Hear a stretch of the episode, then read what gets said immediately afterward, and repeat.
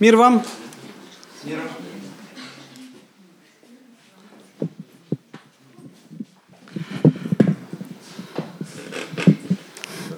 Хорошо, спасибо.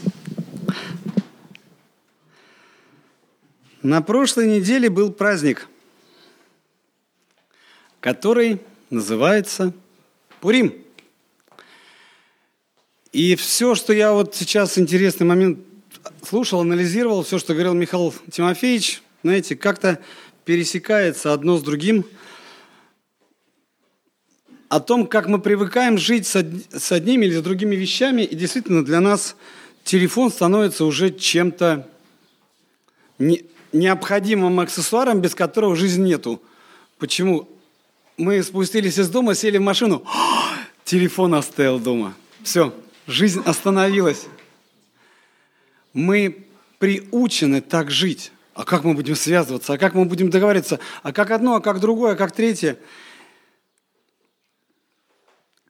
Более того, а, помните старую песню «Мой адрес не дом и не улица, мой адрес...» Вот Матвей, наверное, этой песни уже не помнит. Вопрос не в этом. Вопрос в том, что наш адрес, когда в детстве, зато у Матвея есть другой адрес. Адрес электронной почты, адрес какого-то аккаунта. Молодежь Любой, любая молодежь на сегодняшний день с легкостью назовет адрес своего аккаунта в соцсетях, э, в интернете, на раз-два. Дальше интересный момент из первого вытекает во второе. Что такое сегодня слово «друг»? Оно осталось в, тем, в том же понятии, в котором мы его имели изначально. Всем в этом мире, помните, мы пели, нужен друг, нежность губ и ласка рук, заслоняющих беду. Пусть будет вьюга, пусть метель, хоть за три девять земель, позови, и я приду. А сколько у человека может быть друзей? Десять тысяч друзей, представляете себе? Да? У Володи Ежова, по-моему, около такой цифры. А. Ну вот понятие «друг». Скажите, пожалуйста, из этих 10 тысяч все 10 тысяч по нужде придут на помощь? Потому что друзей много не бывает. А на сегодняшний... А, ну, виртуально придут на помощь, может быть. Тем не менее, почему-то на сегодняшний день идет замещение понятий. Когда уже друг не тот, кто кому ты можешь обратиться в любое время.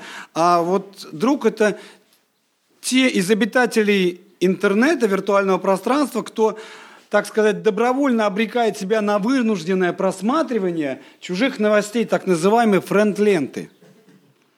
Скажите, пожалуйста, как много времени уходит на то, чтобы просмотреть эту френд-ленту? Если вы иногда куда-то уходите, и все – и вы, на два часа вас из жизни просто-напросто можно выключить, вычеркнуть. Интернет, конечно, как уже сегодня было сказано, спасибо Михаилу Тимофеевичу, это величайшее изобретение человечества. И не только как оно является бесподобным коммуникативным средством, а, не будь так называемой блогосферы, да, знаете такое понятие блогосфера? Много людей осталось бы, ну, вот, наверное, Андрей лучше других с этим понятием знаком. А, многое, большое количество блогеров, многотысячников осталось бы не удел. И вы знаете, даже подростки организовывают какие-то группы, в которых могут выливать свой негатив. И пускай уж лучше этот негатив останется там, нежели будет превращен в какое-то дело негативное. Сколько, так сказать, добрых, малознакомых или много знакомых людей э, мы с вами встречаем в интернете. Да? Более того, когда вы садитесь домой, дома за клавиатуру, и перед вами только экран, и в качестве собеседника только экран. И что бы вам ни написали, вы раскрепощенный человек – Потому что напротив нету абонента. Абонента, которому может не понравиться то, что вы пишете. И он сразу вам об этом скажет. А более того, а, как уже говорил я о том, что человек раскрепощается, когда специально, да, ну, кто-то э, не хочет выставлять свое лицо, как у нас тут разговор уже был, кто-то не хочет выставлять свое лицо, ну, вот не нравится оно ему. А кто-то сознательно прячется, скрывается, придумывает себе не просто э, вот Сергей Фомин, да, а вот какой-нибудь Джаконда или Масяня или еще чего-то. Но такого тоже много. И человек, кто-то просто не хочет показать, а кто-то прячется, скрывается и пытается себя скрыть. Знаете, я прочитаю все-таки начало книги «Исфирь» по Библии Гёце, э, с, так сказать, с предисловием. Во второй год царствования Артаксеркса Великого, в первый день месяца Нисана, сон видел Мардахей, сын Иаиров, Семеев, Кисеев из колена Вениаминова, иудеянин, живший в, городе, в городе Сузах, человек великий, служивший при царском дворце. Он был из пленников, которых Навуходоносор, царь Вавилонский, взял в плен из Иерусалима с Иехонию, царем иудейским. Сон же его такой – вот ужасный шум, гром и и смятение на земле. И вот вышли два больших змея, готовые драться друг с другом. И велик был вой их. И по вою их все народы приготовились к войне, чтобы поразить народ праведных. И вот день тьмы и мрака, скорбь и стенание, страдание и смятение великое на земле. И смутился весь народ праведных, опасаясь бед себе. И приготовились они погибнуть, и стали взывать Господу от вопля. И произошла как бы от малого источника великая река с множеством воды. И воссиял свет и солнце. И вознеслись смиренные, и истребили тщеславных. Мардахей, пробудившись после этого сновидения, изображавшего, что Бог хотел совершить, содержал этот сон в сердце и хотел уразуметь его во всех частях его до ночи. И пребывал Мардахей во дворце вместе с, Гаво, с Гавафию, с Гавафою и Фирою, двумя царскими евнухами, оберегавшими дворец, и услышал разговоры их, и разведал замыслы их, и узнал, что они готовятся не наложить руки на царя Артаксеркса, и донес о них царю. А царь пытал этих двух евнухов, и когда они сознались, были казнены. Царь записал это событие на память, и Мардахий записал об этом событии. И приказал царь Мардахию служить во дворце, и дал ему подарки за это. При царе же был тогда знатен Аман, сын Амадафов, вугиянин, и старался он причинить зло Мардахии и народа его за двух, цар... за двух евнухов царских. А дальше идет обычное исповедание, и было после сего во дни Артаксеркса. Этот Артаксеркс царствовал над 127 областями, от Индии до Эфиопии. Как сегодня Игорь уже говорил про географию, Матвей, наверное, с легкостью представит, где находится Индия, Индия, а где находится Эфиопия, да? От Евразии до Африки – 127 областей. Можете себе такое представить? 127 областей. Это какое огромное количество людей и территорий. И на этом интересно построено, почему в книге Исфирь нет упоминания имени Бога. В третьей главе написано только одно слово, что Господь в ту ночь отнял сон у царя Артаксеркса, или, или как его называют евреи, Ахашвероша. Вот так они его называют, Ахашверош. Отнял в ту ночь Господь сон, а имени нету упоминания. Почему? Мардахей был придворным уже человеком и знал, что весть будет разослана по всем 127 областям, а персы были язычниками. И если бы было написано имя Бога, оно было бы однозначно заменено, заменено на имя каких-нибудь их богов. Поэтому имени нету. И что интересно, что сам Творец Вселенной часто благословляя нас, делая нам добро, идя нам навстречу, скрывается. Мы его не видим. Мы видим какие-то ники да аватары, какие-то намеки. А вот так вот, чтобы кто-нибудь из здесь присутствующих встречался, как Павел с Богом? Или как Моисей? Нет? У меня вот такой привилегии не было. И тем не менее, вроде бы все испещрено записями Бога, а его никак не сыскать. И дальше идет все козни Амана, потворство Артаксеркса, приходящий на смену этому гнев царя на своего фаворита. И сам царь за всем этими событиями прячется великий Господь. Именно, получается, прячется, он не являет себя в открытую. Шаг за шагом.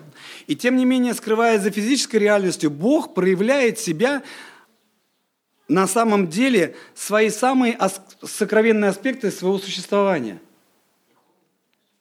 Он себя проявляет. А на иврите, когда читают свиток Эсфире, он читает, называется как Магеллат Эстер.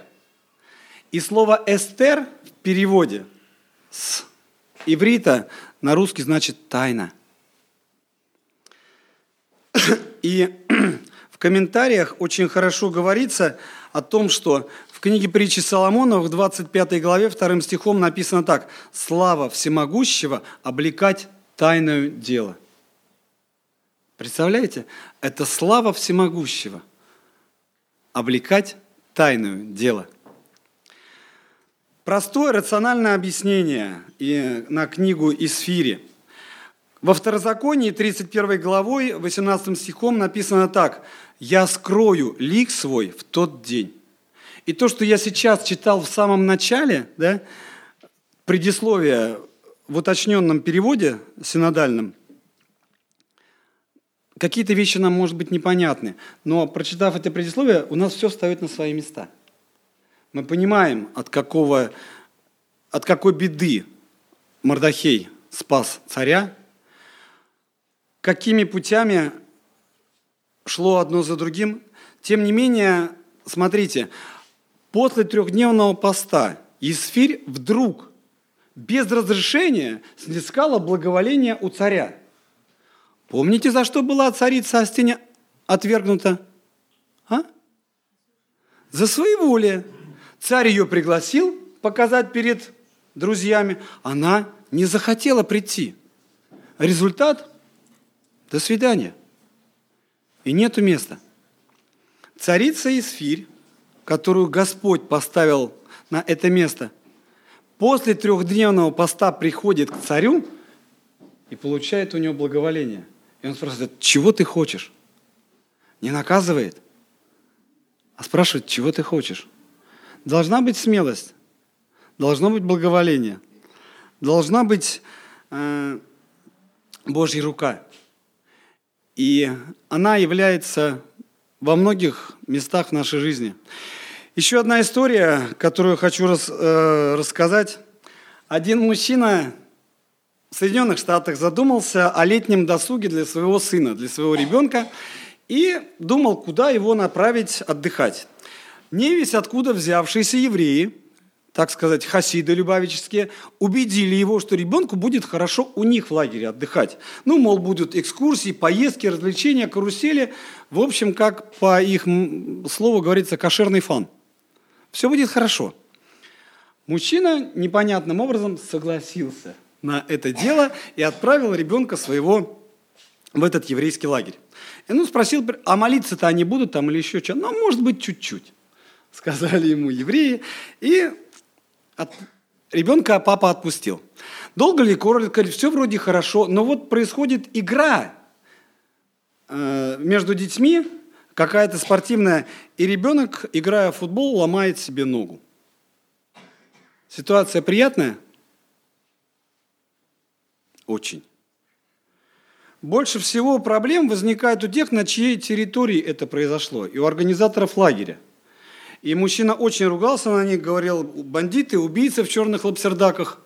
Обещали одно, другое, обещали Бонкуфана, а в результате он на иврите бегло читает, а молиться научился, а еще и, это, и ногу сломал.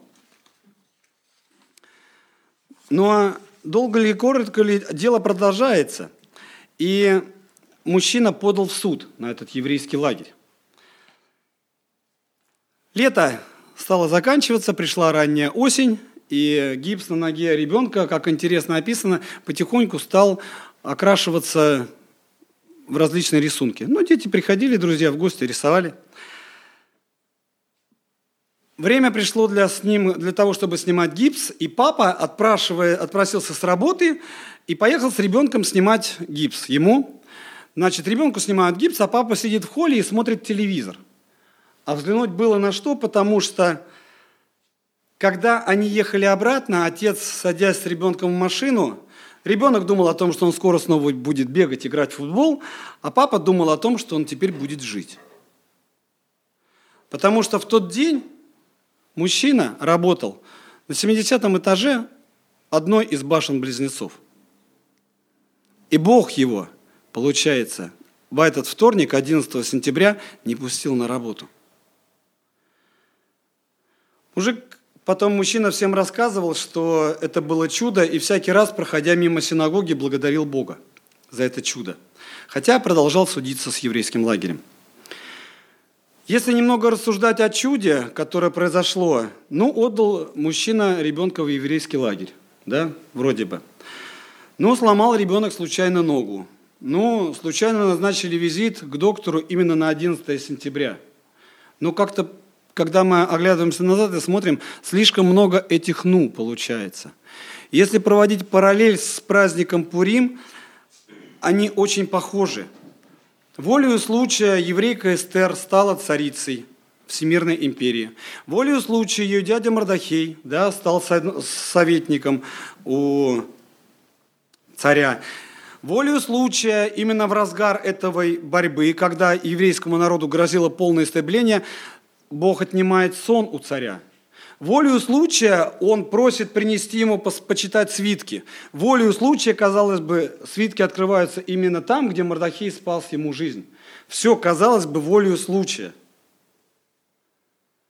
Волею случая, как я уже говорил, изнуренная трехдневным постом Эсфирь приобретает милость в глазах Артаксеркса. Вроде бы как все волею случая. Но Вереница этих совпадений говорит о том, что за всеми этими совпадениями стоит Бог. И что бы у нас с вами сегодня в жизни не происходило, мы видим только то, что сегодня происходит. Давайте смотреть дальше. Потому что у Бога в руках есть вся картина. Представьте себе, что вот когда евреи перешли Красное море, вот это происходило бы каждый день. Ночью Бог погнал ветер, утром все перешли на ту сторону. На след... следующие сутки обратно. Вот так бы и гуляли. Весело. Или теперь представьте себе э, манна, которая выпадала 40 дней, даже были бы прогноз, с каким вкусом манна выпадет в субботу. Да? Чтобы нам на два дня в пятницу, в какой, э, с каким вкусом, чтобы на мам два дня было хорошо. Спасибо. Тем не менее, смотрите, 40 лет евреи ходили по пустыне, и что делали они 40 лет? Благодарили? И 40 лет они роптали против Бога. Я говорю сейчас 80-20. 80% роптали, 20 благодарили. Тем не менее, чудо, которое произошло, праздник Пурим, оно есть. У нас с вами Бог также для нас с вами каждый день творит свои чудеса. И как сегодня уже было сказано, Он хочет с нами общаться. Он хочет, чтобы у нас было время для тайного общения с Ним, чтобы мы посвящали Ему это время, которое Он нам и подарил. Мы с вами во власти распоряжаться этим временем. И пускай это чудо, которое произошло много лет назад, сопровождает нас, чтобы мы с вами учились видеть эти чудеса в нашей жизни. Аминь.